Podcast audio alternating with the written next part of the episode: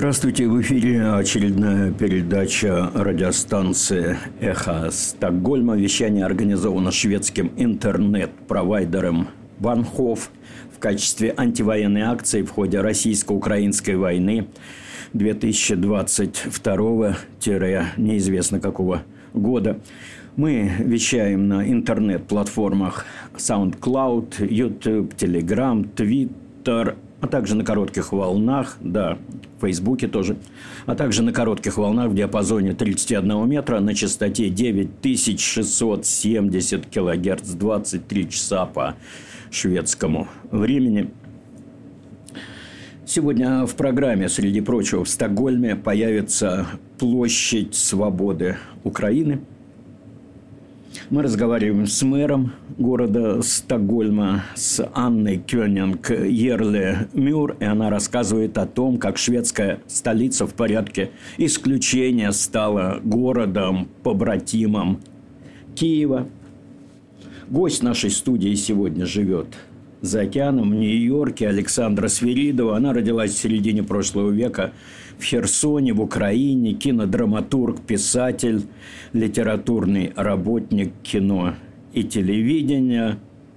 Разговор идет о войне тогда и сейчас. Но сначала новости. Максим Лапицкий у микрофона. Здравствуйте. Владимир Зеленский опубликовал обращение к украинцам по случаю Дня памяти и примирения, которое он посвятил возвращению войны в Украину спустя 70 лет после окончания Второй мировой войны.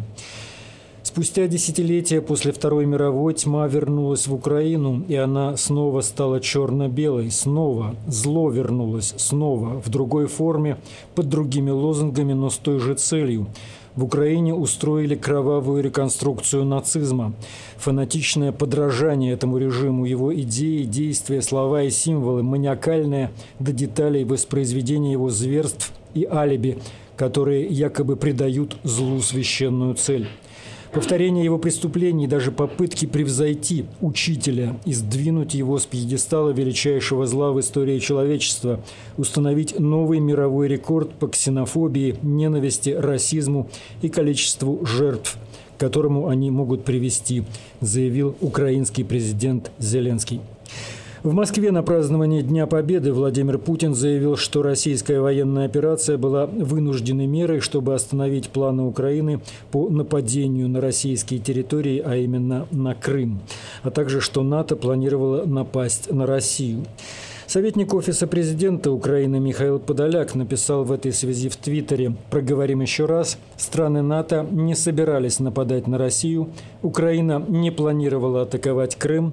Российские военные гибнут, не защищая свою страну, а пытаясь оккупировать другую.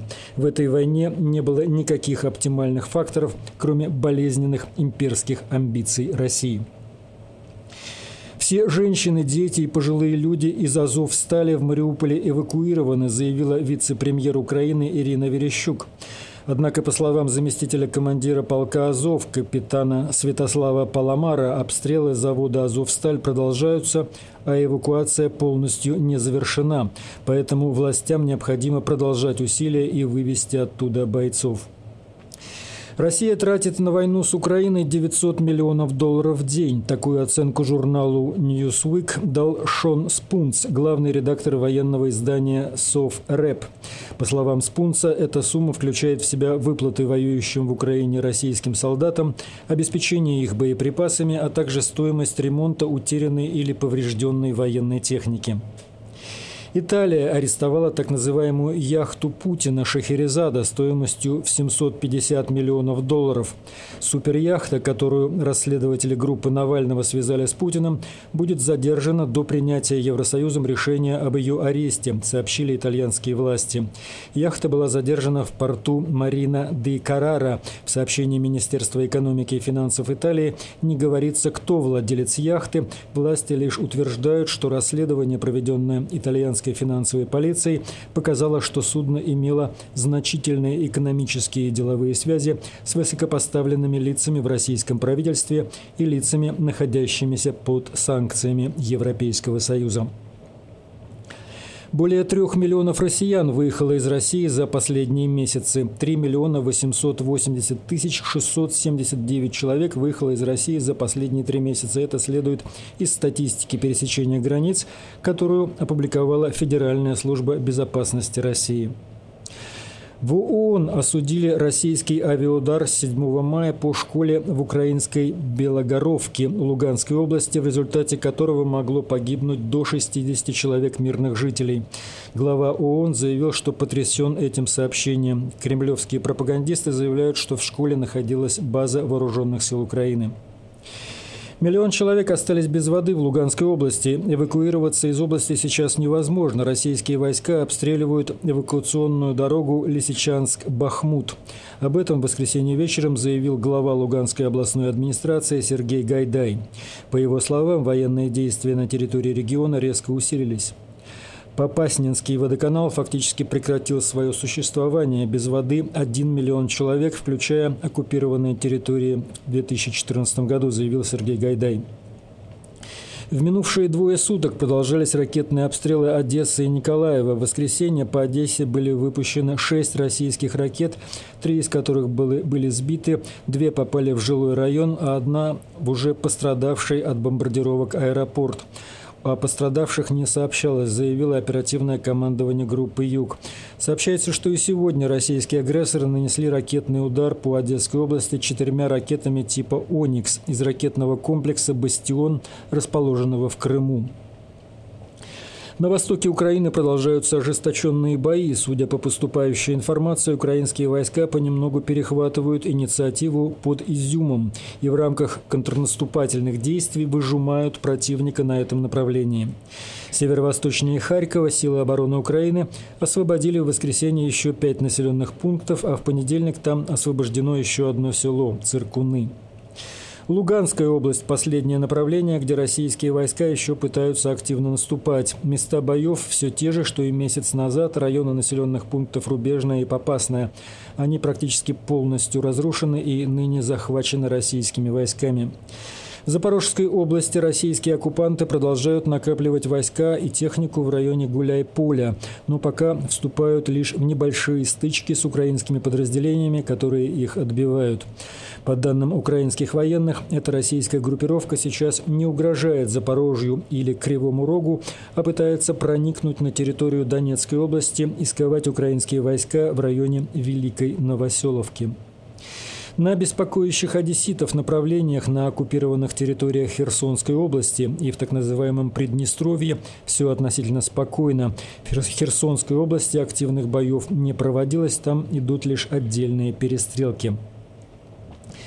По данным Генерального штаба Вооруженных сил Украины, потери личного состава российской армии с начала войны 24 февраля составили более 25 650 человек убитыми, подбито 1145 танков, 2764 бронетранспортеров, 513 артиллерийских систем, 185 единиц систем залпового огня, 80 единиц средств ПВО, сбито 199 самолетов, 158 вертолетов. Также Россия потеряла кораблей и катеров 12 штук. Стокгольме часть парка, примыкающая к российскому посольству, решением стокгольмской мэрии переименована в площадь Свободной Украины. Спикер российского МИДа Мария Захарова заявила в этой связи, что российские власти обдумывают ответные шаги. Например, предполагают назвать что-то у шведского посольства в Москве в честь Полтавской битвы или Гангутского сражения. На заявление Захаровой последовал ответ мэра Стокгольма Анны Кеннинг-Ерлемур, которая сказала, это было ожидаемо, это часть российской риторики, которая пытается преуменьшить, преуменьшить значимость происходящего. Ранее в Стокгольме рассматривалось предложение о переименовании улицы Гьорвельсгаттен, на которой расположено посольство России, в улицу Бориса Немцова и в последнее время в улицу Владимира Зеленского. Однако эти предложения пока не получили воплощения. В воскресенье 15 мая социал-демократы Швеции, возглавляющие ныне правящую коалицию, выскажут свое мнение по вопросу о членстве в НАТО. Это подтвердил секретарь партии Табиас Баудин, сообщило шведское телевидение. Социал-демократы долгое время выступали против членства Швеции в НАТО, но в результате российского вторжения в Украину партия заказала ныне проведение анализа политики безопасности, работа над которым будет завершена к 13 мая. Финляндия сделает официальное заявление заявление о вступлении в НАТО на следующий день, 14 мая. Это были новости радио «Эхо Стокгольма». Ну и речь Путина, кажется, все выслушали и перевели дыхание, очень волновались все. Боялись. Да, волновались, волновались, что объявит военное положение, войну, но не объявил. Вот. И вообще говорят, что довольно речь нейтральная была, что он меньше всего в этом году говорил о том, как война опасна, как она страшна и как ее нельзя допустить. Но Вообще мы боялись по-прежнему. Мы да. боялись по-прежнему да. сильно. Хорошо, а по поводу Полтавской битвы, это совершенно замечательная инициатива. Даже пора, лучше, пора, чем пора. про Гангутское сражение, потому что про него мало кто знает, а Полтавская битва – это все равно слава всех оружий. Да? Да, пора, безусловно. Полтавская битва должна быть увековечена в Москве. Почему так поздно? Да. Вы слушаете передачу «Эхо Стокгольма». У Стокгольма городов побратимов практически нет. Такая уж городская политика. Дружбы не заводить, если ничем конкретно помочь не можешь. Несколько дней назад было, однако, сделано исключение. Побратимом шведской столицы стал город Киев. Об этом разговаривал я с Анной Кёнинг Ерли Мюр, финансовым советником Стокгольмского городского самоуправления. Таков официальный титул мэра.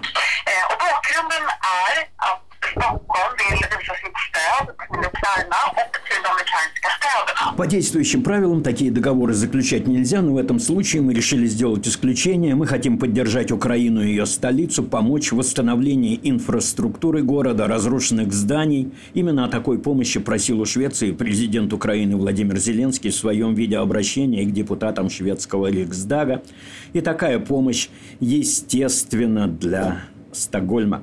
В оказании этой помощи будут принимать участие почти все городские управления жилищного и дорожного строительства, транспорта, водоснабжения. Будем надеяться, что Украине очень скоро удастся избавиться от русского вторжения. На днях Министерство иностранных э, дел Швеции объявило, что никакой конкретной помощи в восстановлении разрушенного хозяйства Украине обещано не было. Мне показалось, что здесь перепутали страну и город. Речь шла о Стокгольме побратиме. Мэр Стокгольма говорит, что такая мысль ее тоже посетила. Анна Кёнинг отмечает, что Швеция могла бы не только помогать Украине отправкой оружия, но и экспертной помощью и средствами из национального бюджета – и мэр считает, что страна будет следовать городу. Договор еще не подписан. Представители Стокгольма военного Киева пока не посещали, но при первой же возможности, когда ситуация улучшится и бомбежки утихнут под договором, появятся подписи представителей городов-побратимов – когда я спрашиваю о том, как помощь будет финансироваться, Анна Кёнинг э, Ерли Мюр задумывается на секунду, но объясняет, что по шведскому законодательству город своими финансами помогать не может. Технологиями и технологами другое дело. Что касается денег, здесь опять же дело за правительством, за госбюджетом. О конкретных шагах.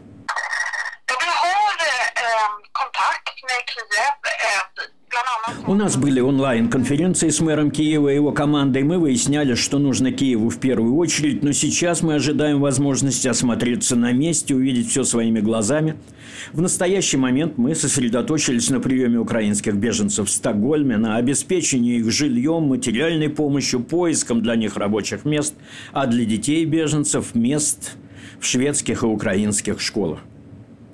Что касается беженцев, то сам Стокгольм принял их пока сравнительно немного. Большинство живет по своим родственникам и друзьям.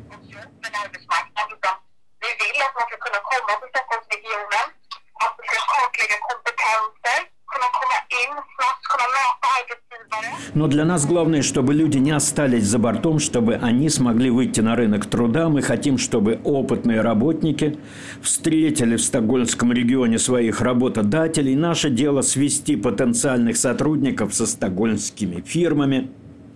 Но пока в Стокгольм таких специалистов прибыло не очень много. На прием беженцев из Украины Стокгольм выделил 40 миллионов крон – на прием маленьких беженцев в школах, детских садах, спортивных объединениях. Особенно подчеркивает мэр важность сохранения и поддержания украинского языка и русского тоже. Для многих беженцев родной язык – русский. Швеция в последние десятилетия приняла сотни тысяч беженцев из бывшей Югославии, Ирака, Сирии, Афганистана. Чем отличается нынешний прием беженцев из Украины от того приема? som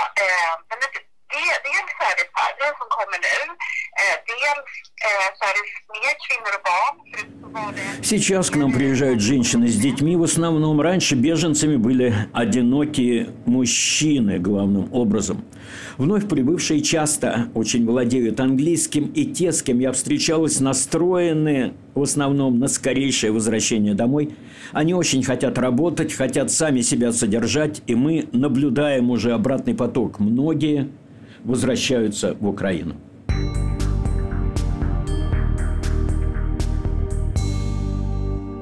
Мэр Стокгольма Анна Кёнинг Ерли Мюр выступала у микрофона «Эхо Стокгольма». «Эхо Стокгольма» продолжает свою передачу. Гость нашей студии Александра Сверидова, которая сейчас живет в Нью-Йорке, а родилась она в середине прошлого века в Херсоне, в Украине, кинодраматург, писатель, литературный работник кино и телевидения. По ее сценариям снято два десятка картин разных жанров, отмечены вниманием фильм «История одной куклы» об игрушке Освенцима, Дон Кихоте, сделанном руками узника, и документальная лента Варлам Шаламов. «Несколько моих жизней» называется – в течение трех лет Александра Свиридова сотрудничала с Голливудом, с фондом Стивена Спилберга, Шоа, пережившие Холокост, готовила и вела съемку узников немецких лагерей и гетто, подготовила тысячи и сняла персонально около 200 интервью, автор более 500 эссе по вопросам культуры и искусства, опубликованных в периодических изданиях Америки и Европы, автор книг «Проза и поэзия». В 2009 году на закрытом конкурсе нового журнала удостоена литературной премии имени Марка Алданова за лучшую повесть русского зарубежья «Вдох рыбы на горе». Сначала Ольга Макса спросила Александру Свиридову о войне. Про войну. Ну, вот это сразу начнет. Да, давайте попробуем, потому что я на уровне даже терминов у вас это война, у них это ну, нет, это бог с ними, как, как, как они называют. Вы расскажите о своей семье немножко. Ведь у вас папа ветеран войны был, мама была в оккупации. И семья, семья сумасшедшая. В оккупации были все, потому что мама была в Херсоне. Значит, сначала Херсон. Да. Это такой город, который в, в основании которого участвовала моя семья потому что Екатерина II поехала покупать людей. Мне очень нравится это. Потому что те, которые были, это или не люди, или это было не то, что ей нужно. Она поехала покупать и купила, как гласит легенда, у себя в Германии много работящих немцев, которые будут делать то, что ей надо. А на сдачу там почему-то оставалась мелочь. На, на сдачу и дали евреев. И она привезла тех и других, может быть, в равном количестве. И задача была, как мы знаем, что они с Потемкиным строили флот. И вот когда они строят флот, моя семья возникает как-то сразу, но не в качестве строителей, а в двух ипостасях. Первые становятся, как бабушка их называла, флотоводцами, а вторые, как я понимаю, вокруг Херсона были такие кибуцы. Это евреи, которых не называют евреями. Они служат в российской армии, как мы знаем, 25 лет, потом становятся кантонистами. Вот эти поселения, у них там почему-то, как, как в Израиле, все росло. Э, и одни выращивают пшеницу, другие, значит, ее грузят на корабли, а мои флотоводцы везут ее на продажу. Они ее довезли почему-то до Греции, не знаю, почему там не было пшеницы. И один из... Что такое флотоводец, я не знаю. Наверное, капитан, может быть, нет. И когда они приплыли в Грецию, мой э, предок увидел девушку. И это у нас в семье всегда будет так. И сказал, женюсь. А девушка сказала, что она очень любит свою семью, а семья была размером в деревню. Флотоводец погрузил всю деревню на корабль и привез Херсон. Поэтому Херсон, который я помню, то есть после войны, после всех революций, он все равно в архитектуре был очень странным. Были видны вот это греческое присутствие, была греческая церковь, были домики которые бабушка объясняла, что они греческие. И вот этим флотоводцам Екатерина платила землями. И на карте Херсона мне показывали в детстве, в тот флотоводец, который останется на карте Херсона по фамилии Агищев, вот кусок земли, который у него нарос за время получения зарплаты, получил название Огищевка. Это была огромная территория, я ее наконец нашла. И там теперь кладбище. Я понимаю, что это ничейная земля была для большевиков. И именно в этой земле лежат все члены моей семьи, потомки этого самого Агищева. И вот эта смесь греков, немцев, она долго была стабильной. И греческая фамилия была Спиритовой, то есть духовные. И потом моя бабушка, которая... Ее бабушка еще была Александра Гречанка, в честь которой я названа – а бабушка осталась сиротой в 13 лет. И подружилась с мальчиком, который был сын Рабая, херсонского Рабая Финкельштейна. И где-то, когда им, они оканчивают гимназию, он редкий еврейский мальчик, который тайно от отца Рабая принял лютеранство и уехал из Херсона в Питер. И он сразу учится в Санкт-Петербурге и становится одним из первых юристов, дипломированных на Украине. И они там тихонько венчаются в, в Питере в Санкт-Петербурге и возвращаются в Херсон. И вот эта странная семья, то есть дом Рабая принимает эту девочку в семью полунемку, полугречанку, и там рождаются дети. У них трое детей, один ребенок, моя мама – и эти дети, это 20-е годы, и дом, о котором даже в Нью-Йорке мне будут рассказывать те, кто учился, э, были одноклассники мамы и ее младшей сестры.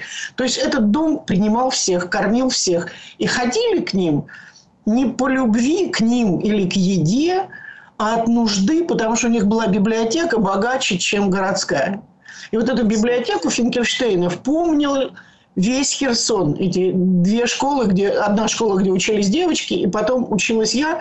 И после войны нянька этих детей Финкельштейна на черном рынке обменивала за еду, выменивала книги из золотой библиотеки Финкельштейна. То есть невероятно. И вот в день, да, и в день начала войны у мамы выпускной бал. Это тот самый выпускники 41 года. И традиция в Херсоне на Днепре встречать рассвет, и они встречают рассвет, когда она входит на рассвете в дом, ей говорят «война». Кто, как, почему это говорит, я не понимаю, потому что радио молчит, как мы знаем, ничего еще не видно. Через пару минут, поскольку нянька была деревенская, и эти няньки, их было две сначала для одной девочки взяли, потом э, был мальчик, царство небесное всем, и эти, они были сестры. Они молились на этого Финкельштейна, потому что он их забрал в голод. И вот в этот голодомор он их спас, выкормил, а они выненчили ему детей. То есть эти отношения были невероятные по, по степени близости. Я, я помнила, знала близко, и, э, как они привечали друг друга, выжившие после войны, бабушка и мама, это и, и няня. Невероятно. Так вот, и они много, что-то такое пытаясь спасти, много вывезли в это село, Киндийку под Херсоном, что принадлежало Финкельштейнам, зная, понимая, что будет. Начинается война, и м- про войну. И начинается война, и нянька первая говорит юристу Финкельштейну, она говорит, надо уходить, потому что военкомат сбежал. И Да, и Лева Финкельштейн, гордый, умный, образованный, говорит, этого не может быть.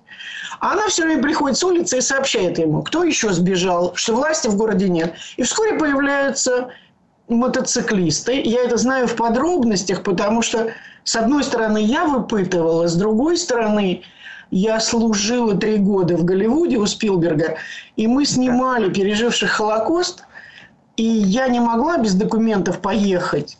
Но офис сделал мне подарок, и к маме послали гонцов и сняли интервью с ней, когда она была при смерти. И она рассказала еще раз какие-то детали, которых я не знала. Так вот, входят мотоциклисты, как она всегда говорила, мне казалось, что не рогатые, но это были каски. А Финкельштейны не эвакуировались, потому что у него был кузен, и им дали грузовик на двоих. И кузен сел в грузовик и уехал, и не заехал за Финкельштейнами. Прекрасно. И нянька, да, и нянька привела арбу. И вот эта арба э, с быками. У младшей дочки была сломана нога. И бабушка моя, врач, посмотрев на эту арбу, она сказала, ее растрясет и, и, и срастется не, неправильно. А Леве, мужу, сказала, бери Лилю, мою маму, и уходите пешком. И Лева говорит, куда я пойду, как я вас оставлю? И мне очень нравится эта фраза в легенде. Она сказала, идите вот куда угодно, куда-нибудь же вы придете. И они никуда не пошли. Но шли добрые люди какие-то, которые сказали, что не младшую Викторию возьмут на какую-то свою телегу, машину, не знаю, довезут в эвакуацию. В общем, безумие. И это все произойдет потом. Она все-таки согласится, Меньшая, на эвакуацию, и поезд разбомбят. Под Херсоном, вот ровно там, где вчера идет репортаж, что бомбили Николаев. Вот ровно там разбомбят все эти поезда, и кто жив вернуться – а ее не видели ни в числе вернувшихся, ни в числе погибших. Потому что когда люди уходили из этого разбомбленного состава, они все-таки принесли какие-то вести в Херсон, кого они видели погибшими. И дальше происходит какой-то набор молодняка в Херсоне. Немцы, Вермах вошел и ушел, и появляется какая-то местная власть, и они делают школу для детей медицинскую, где готовят медсестер, не знаю. И в этой медицинской школе мама знакомится с мальчиком. Он очень легендарный для Херсона, и, и не только, я думаю. Грить Кравченко, я его хорошо знала. Он один из руководителей восстания в Бухенвальде. И этот мальчик говорит ей, что у тебя фамилия паршивая. А у его папы, бухгалтера, э, какого-то совхоза был друг, э, украинец, полицай, который служил, как это называлось в Херсоне, э, какая-то немецкая комендатура, но и немцев там не было уже. И говорит, что батька договорится, и тебе поменяют документы. Но они писались до войны Спиритова-Финкельштейн. И в какой-то момент э, команда поступила ей в классе «беги бегом домой». И как она потом говорила, что она по лицу мамы поняла, что мама все знала. Взяла какой-то узелок, где была какая-то оплата. Они стремительно вошли. У нее взяли паспорт один, оторвали фотографию, переклеили на другой, она стала Свиридова. Вот в этом самом херсонском гестапо с помощью этого украинского полицая, имени которого я не знаю, и, конечно, моментально с этим Гришей Кравченко они попадают в подполье, подпольная комсомольская организация, э, которую возглавляет Илья Кулик, ему стоит памятник в Херсоне. И что кто делает, я не знаю, хотя об этом написан миллион книг, которые не вызывают у меня глубокого доверия, потому что я многих знала – и интересовалась. А мамина задача поначалу, они с Витей ходят и смотрят по дворам, сколько стоит пушек. То есть этим можно заниматься сегодня. Какие пушки, какие листовки они клеят аккуратные, сообщая, какое количество войск они видят где-то там за городом, кто-то им приносит информацию. И это все протекает как-то куда-то они отдают Грише Кравченко, а он сообщает дальше. Пока не убивают этого Илюши Кулика, кто как, неизвестно. Э, Гришу вводят только на опознание мертвого тела Кулика. И у меня это тоже все записано. Меня это жгуче интересовало. По разным причинам. Но вот это история кончается тем, что маме поручено передать паспорта в какой-то людям для побега, в какой-то лагерь военнопленных, где они перебирают сушку, это называлось, сухофрукты, между Херсоном и Николаевым. Вот строго сегодня весь мир знает слово Чарнобаевка. Это 15 минут от моего дома. Я, я это читаю, глазам не верю. Потому что в районе Чернобаевки этот самый концлагерь, куда мама несет паспорта, и, видимо, как она говорит, уже был предатель, потому что ее берут при передаче этих паспортов. И она попадает в гестапо, и в гестапо это она проживает, в общем, весь набор, то, что положено. Пытки, допросы, где она всех знает в лицо. И тех, кто ее допрашивает. И тех, кто, особенно врач города Херсона, которая бывала в доме у них в гостях – по фамилии Гузеева. То есть это были не немцы, это были местные не немцы. Это, это, это чудовищно, да. И это врач, когда ее отливают холодной водой, это врач стоит над ней и говорит, молодая, до смерти доживешь, выдержит еще, ее продолжают пытать. При этом чего от нее добиваются, даже она не понимает, потому что ей уже она плохо понимает, потому что первый удар пришелся по уху. Она глухая, девочка 17 лет, безумно красивая. И от нее требуют каких-то сведений, которыми она вообще не располагает, поскольку, как мы знаем, дозированная информация, как у мафии. Кто-то знал одно, кто-то знал другое. И дальше э, она долго находится в тюрьме, Эм, и там ее... Э, это удивительно, конечно. Украина и Херсон – это невероятное место. Один из полицаев вызывает ее к себе и говорит, не бойся, твой папа много сделал для моей семьи, я сделаю, я спасу тебя. И он меняет ей в этом деле, где у нее высшая мера, Э, меняет эту страничку с приговором на то, что она получает наказание какой-то лагеря. И ее гонят в Германию, эти самые эшелоны, которые угоняют людей. Но он даже устраивает ей свидание с мамой. Мама с няней приходят на вокзал, где стоит их эшелон, успевают ее там умыть, покормить и ну, передать другое, ну, одеть на нее другое платье. И так она уходит э, в Германию. И там она в трудовых лагерях до победы. Но воспоминания подробные, это все есть у Спилберга Shoah Foundation.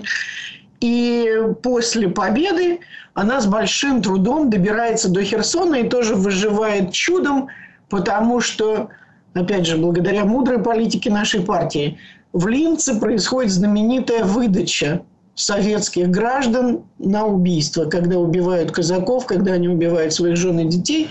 А они, грузовик, в котором находится мама, и его ведет американец, их везут в Линц. И они доезжают до Линца, и, как она рассказывает, мальчик, который стоит у шлагбаума, англичанин, что-то говорит американцу. То есть мальчики поговорили, и этот своей волей развернул грузовик, и они уехали. И когда я восстанавливаю эти даты, я говорю, ты, я и рассказываю, я говорю, ты понимаешь, мама, что происходит в Линце? Что Сталин с Черчиллем договорились. Договорились. И я, я чудом появляюсь на свет. Папа солдат, то есть мама добирается другим путем, добирается до Херсона. На мой вечный вопрос, зачем, когда Америка принимает, она говорит, я хочу... Вы, вы, вы, вы опередили мой вопрос. Э, да. Я как раз хотела спросить, да. неужели, неужели ей не хотелось э, сбежать? Нет, даже мысли нет сбежать, потому что она хочет знать, кто жив. Папа, мама, сестра ага. Витюша, брат Мишенька. И безумие. И тоже очень мой любимый эпизод, страшный. Ее прячут какие-то старушки немцы. И говорят, русские входят, прячься, потому что они насилуют всех. Да. И на этой прекрасной фразе мама выходит и стоит на обочине дороги а, а красоты она невероятная. Вот если... я, я видела фотографию в Фейсбуке, замечательно, очень да, но, но мой сын, который ее в 10 лет его, мы уехали, для него бабушка, когда он тоскует, немножко по, по, по себе, по детству, по бабе с дедом, особенно сейчас, когда в Херсоне весь этот ужас, и там их могилы, он говорит, я смотрю «Сансет Бульвар». То есть Глория Свенсон, вот эта холодная, величественная, загадочная красота, она стоит на обочине. И идут эти грузовики с русскими. И вдруг один грузовик останавливается, и она видит в грузовике э, подругу дома. Как можно узнать через эти годы, я не знаю, 2-3 года безумия? И она ей кричит, там, не знаешь ли ты, живы ли мои? И это Нина Степановна, я ее знала хорошо.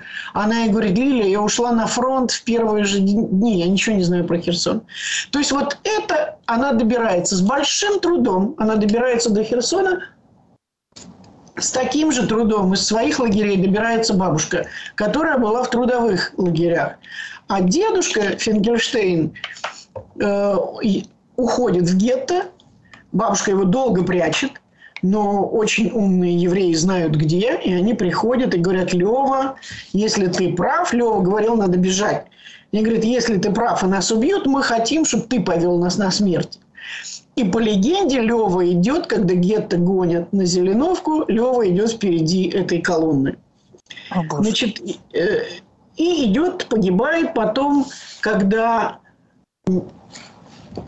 строили новые дома в районе хлопчатобумажного комбината, была открыта могила, я не знаю, место массового захоронения. И многие растаскивали мертвых и хоронили отдельно персонально. И я общалась с фотографом, который это снимал. Сначала в 1944-м, когда Красная Армия входила, и нужны были свидетельства по преступлений немецких оккупантов, вот ровно как сейчас собирают свидетельства преступлений советской армии, российской армии, вот это. Он снимал все эти ямы открытые, и тела хорошо сохранились, несмотря на то, что это прошло там года два, потому что там сухой песчаник, это как бы круче, да. а внизу э, Днепр. Да, это тот самый Рыбаков, тяжелый песок. Да. И были видны и Магендовиды, и была... Я с ним была знакома, тоже встречалась с этим фотографом. Он говорил, была женщина с двумя детьми в двух, в двух руках. И кто-то говорил, что видели Лева Финкельштейна. И при втором вскрытии этого захоронения мне уже не знаю, там 12-13, и я очень гневно говорила бабушке, что надо пойти там взять Леву. И бабушка мне говорила, нет. То есть все, все, человека нет. И вот это, это война никогда не была чем-то патетическим, чем-то героическим. Она была чем вот такой черной дырой, как, как у Ландау, когда материя куда-то и в черную дыру ушла. И, и она абсолютно реальная, эта война в Херсоне, потому что в 10 лет нас принимали в пионеры, меня отправили в пионерский лагерь в Сбурьевку, и там какой-то дедушка пришел, как я понимаю, он был младше меня нынешний, говорил какие-то важные слова, и нам повязали галстуки, мне еще там двум мальчикам на могиле каких-то партизан. В тот же день дикая драка, потому что якобы этих партизан выдал конюх нашей, нашего пионерского лагеря, он ездил за овощами. И, и я в свои 10 лет защищаю этого конюха, дядю Васю, и тогда решают бить меня, потому что я защищаю предателя.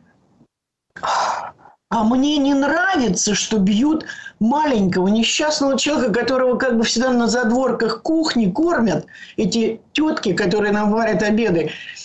И я не могу поверить, что этот дядя Вася пошел, выдал каких-то героических партизан, которые там с парашютами прыгнули. И мне объясняют вот эти тетки, поварихи, и у меня в 10 лет, у меня в голове этого ни, ничего не укладывается. Они говорят, да эти, которые пришли, которые партизаны, они всю семью Васина убили. Значит, 33-м. Я ничего не знаю, слово голодомор не знаю, и ничего не знаю. Но вот этот ужас, так что Вася сдал, как бы пошел и донес гестапо, потому что они убийцы. Ага. И я бы спятила, и в это время появляется мама. Вот чего не хватало, приезжает навестить родительский день, навестить меня в пионерский лагерь. Родительский день. Меня выдают маме, и она меня ведет гулять. А куда там гулять-то в этих селах? На, на пристань. Вот пристань – это главное место. И покупает мороженое. Я сижу с этим мороженым, и я это помню, вот она меня хватает, и у меня это мороженое улетает. То есть только что купили. И держит из зеленого цвета. По набережной идут две миловидные женщины. И она мне говорит, запомни, ее фамилия Гузеева. Это она пытала меня значит, в гестапо на допросах. Значит, вот это и есть Херсон, Украина и атмосфера. Значит, это Гузеева, они все получили тогда, в 45-м, но не все. Те, кто получил 10 лет, статья 58-я там. И вот они вышли. Значит, они в 45-м сели, в 55-м вышли. И вот они приехали. И вот мама сидит, значит, с одной стороны идет Гузеева, которая на, на допросах гестапо была, с другой стороны меня отлупили, потому что защищаю того, кто, да, выдал партизан. А мама потом говорит, что она видела тех, кого они называли, кого он выдал, они были в тюрьме. И это были там Ладычук, Гирский, знаменитый херсонская власть, которые, да, руководили изъятием пшеницы и всего, что приведет к гибели всех этих людей. Значит, я сегодняшние новости, я слушаю, это абсолютное дежавю. Потому что потом мама встречается с папой, который герой, победитель, дошел до Берлина, никогда ни о чем не говорил. Перед смертью оставил мемуары. Из мемуаров узнать нельзя ничего. Вот ничего. Это некий... Как так? Не знаю. Не знаю. У него есть только досады и разочарования, когда э, Хрущев, когда они после войны никому не нужны. Эти солдаты, которым некуда приткнуться, нет работы, в поисках работы он едет в сторону Одессы, конечно, появляется вторая семья, разрыв, и его недоумение и растерянность, вот это послевоенное, для меня тоже показатель. Потому что официально нужно было как? Хвастаться тем, что герой. И у меня, когда я сегодня это пытаюсь понять, я понимаю, что у меня был сформирован какой-то странный комплекс по отношению к войне, вот in general – мне не нравился культ героя отца. Может, потому что мой отец не герой. Но сама идея, как только я скажу, вот Илюша Кулик на памятнике, герой, в этот момент выясняется, что я вообще никто.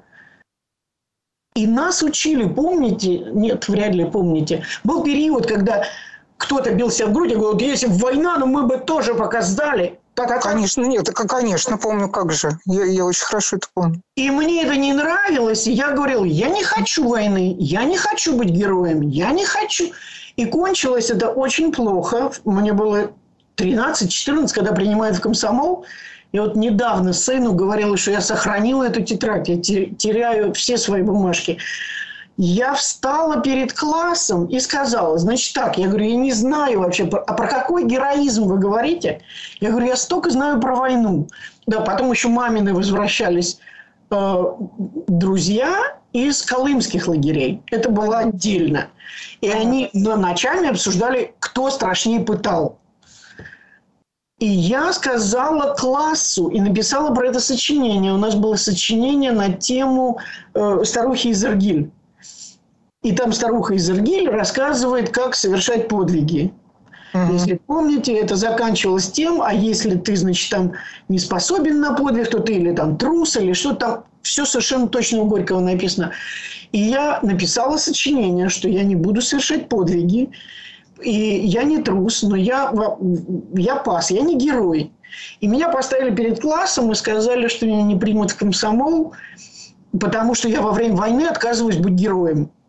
И я всему классу в присутствии этого комсорга, я говорю, ребята, я надеюсь, войны не будет, но я вам говорю правду. Я знаю все ужасы, пытки, допросы, гестапо, предательство, полицаи. Значит, я говорю, иголки под ногти мне загонять никто не будет, потому что я никаких тайн никогда на себя не возьму, и у меня просьба к вам. На случай войны, если вы захотите доверить мне какую-то тайну, не надо. Вот я выдам сразу. И это был ужас. Просто класс сидел потрясенный. Ну, я, я хочу сказать, что у вас было просто фантастическое мужество вот так выйти перед классом и произнести это такие слова. Я не возрасте. думаю. Мне важно было говорить правду. Меня удручало, что все врут. И да. я очень рано поняла, что я со всеми ничего не могу сделать. Есть один человек, с которым я могу попробовать что-нибудь сделать, чтобы этот человек не врал. И я всегда понимала, что... То есть на уровне такого аутита, который говорит, вот как есть, и это очень неприятно. Мне было неприятно в этом себе признаваться. Но передо мной сидела мама, которая рассказывала, как ее пытали. Рядом сидела ее подруга, которая пришла с Колымы, от которой я услышала слово «Шаламов». Они показывали друг другу шрамы. Сейчас я сижу в Нью-Йорке, кругом Америка, а у меня в руках дело моего деда, которого пытала КГБ в 1938-м. Да. Его отпустят, это дело промпартии, которое закроют. Значит, и он пришел домой без, без ногтей. И няня, которая потом будет меня подкармливать, мамина няня, она ему эти руки приводила в порядок к этому святому человеку, Леве Финкерштейну, которого знали все и молились все на него. Можно посмотреть на его портреты. Светлое лицо, который был первый юрист, э, как это называется, для учреждений, не для персон. Ну да. И Значит, вот с этим набором информации, которая не какая-то патетическая где-то, а вот они. Вот моя мама, вот мой дед, которого я никогда не видела, и там где-то лежит его тело. Вот мой отец, который не хочет говорить о подвигах. И сейчас я выйду, ударю себя в грудь кулаком. Зачем? Кого я обманываю? Но вы должны были отдавать себе отчет, что не будучи комсомолкой, вас не, не примут ни в какое высшее учебное заведение. Это мне объяснила потом бабушка. И я через год снова подала, значит, пошла просить. Значит, в 13 меня не приняли, а потом в 4, или в 14 не приняли, я в 15 пошла. Это в Херсоне была школа восьмилетка, а 9-10 в другой школе. И я uh-huh. пошла жалобно проситься, и меня приняли в комсомол. Да, когда я это поняла. Понятно. Вот. Поэтому мое отношение к войне, оно настолько лишено пафоса любого, героического или, наоборот, дегероизации. Поэтому я сижу, разговариваю в Херсоне с детьми моих друзей, которые прячут своих детей в подвалах. И я им говорю, прячьте, прячьте, прячьте. Не надо идти на улицу погибать, не надо. Это скоро кончится. Есть армия, есть войска, есть мир, который это все видит. Поэтому прячьте детей. И они... Моя это очень близкая подруга в Херсоне. Ее дочка, малюсенькая, ей теперь 50, как это может быть, не знаю, два сына взрослых. И прячутся в том подвале, где прятали мою маму. Потрясающе. В 1941 году, пока не разобрались, что будут убивать сразу, не сразу, как полицай поменяет паспорт, Финкельштейна Спиритову. То есть у меня волосы вот так стояли два месяца. Сейчас я учусь пойти намочить водой, пригладить и продолжать жить. Потому что это главное в любую войну. Да, да, именно так. Сойти с ума и продолжать растить детей и стараться остаться живым. Извините. Просто вот Нет. это преамбула, а, откуда моя война. Да, нет, я, я, я все понимаю. Я, я просто думаю... Вы плачете, Саша? Нет. нет. Сейчас нет. Сейчас нет. Я выплакала глаза за эти два месяца, за 60 дней войны. Потом поняла, что это очень непродуктивно. Что я могу что-то для кого-то сделать, если я соберусь и не буду лежать с давлением и подыхать. Потому что это абсурд, когда можно пробовать в Нью-Йорке что-то делать, а не, а не сдохнуть. Поэтому... Что вы делаете, если не секрет? Эм, очень много разного. Э, слава богу, есть возможность. Это зачастую на патетическом уровне участие в больших русское слово ивент, событий, не знаю, где можно деньгами помочь Украине, в mm-hmm. частности, Метрополитен опера, которая давала большой концерт. Это собрать людей, прежде всего делиться информацией и максимально, где можно какую получить помощь. Дальше это деньги, э, нужды, которым можно помочь но в, в области э, искусства, вот ровно вчера очередной Карнеги Холл готовит ивент, это сбор людей, сбор денег. э, близкие американцы состоятельные, которые хотят знать, как куда перевести деньги, друзья, которые есть в, в, в украинских учреждениях, можно соединить. И отдельно странная роль, но новая, надо с ней знакомиться – беженцы э, с территории Украины, которые уходят э, в разные приграничные страны, они собираются дальше в глубине Европы. Буквально позавчера я получила весточку, вот э, уже Франкфурт на Майне, там лучше организован прием в каком-то большом выставочном зале, люди могут спать. Очень многим из них – Э, нужно помочь, когда они подают документы на перемещение в Америку, и американскому клерку нужен человек на территории Америки, который может подтвердить, э, идентифицировать этого человека. И я поражена, что обо мне вспомнили люди, которые, у которых есть возможность обратиться ко мне с этой просьбой. И я совершенно счастлива давать свой адрес, телефон и выступать тем самым не гарантом, но потому что гаранта, от гаранта требуется материальная поддержка, а для меня требуется только засвидетельствовать, что этот человек не врет. Понятно. Это вот текущий день, текущий момент. И что будет завтра, не знаю, но мы готовы по команде. Мы уже посылали в Украину э, вещи, деньги и даже детские игрушки большими килограммами. Здесь несколько тысяч людей с Украины, которые въехали до трагических событий, и им требуется создать условия для легализации, и чтобы они могли начать работать и хоть что-то делать. Но пока законодательство позволяет на 18 месяцев при наличии спонсора. И в качестве такого спонсора выступают, как правило, близкие родственники, которые готовы кормить и поить свою родню.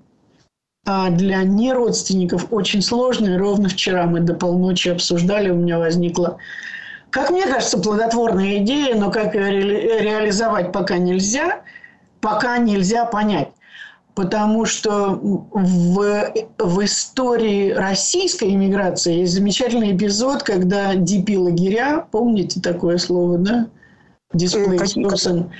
После Второй мировой войны лагеря для людей, неизвестно откуда появившихся. А, да, да. Displaced person, DP-лагеря. И здесь, на этом берегу, ровно, вот, на берегу Гудзона, э, минут 20 езды, Александра Львовна Толстая поставила ферму – и я понимаю, что у нее были гонорары папины, но она установила отношения. Это, конечно, мечта, но у меня уже нет жизни на это. Может, какие пионеры и школьники найдут.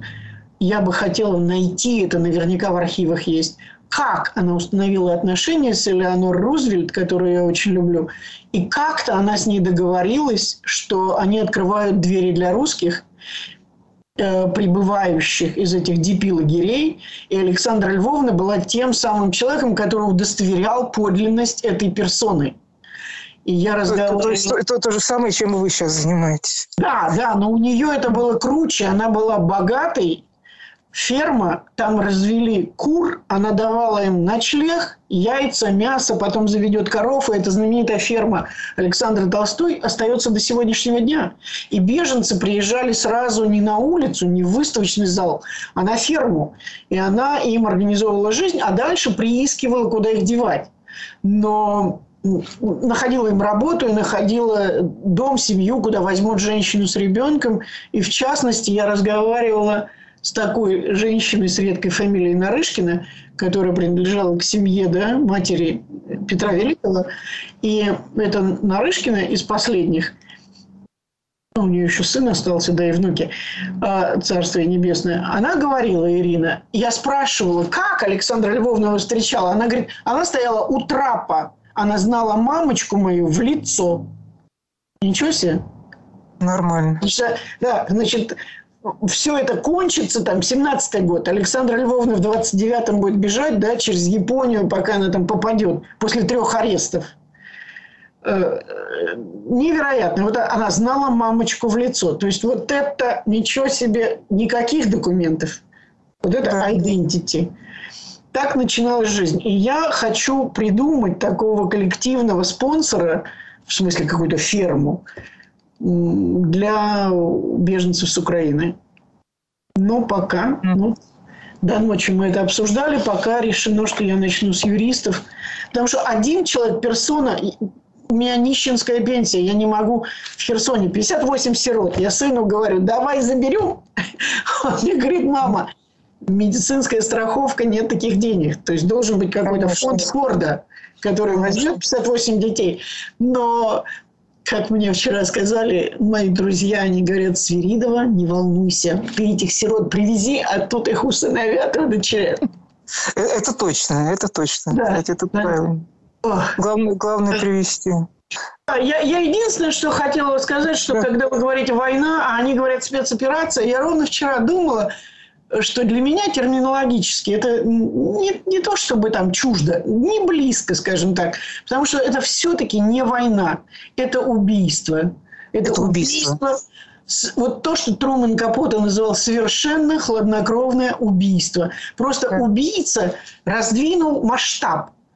И вот если да. это было персонифицировано раньше, вот Аня Политковская, вот Боря.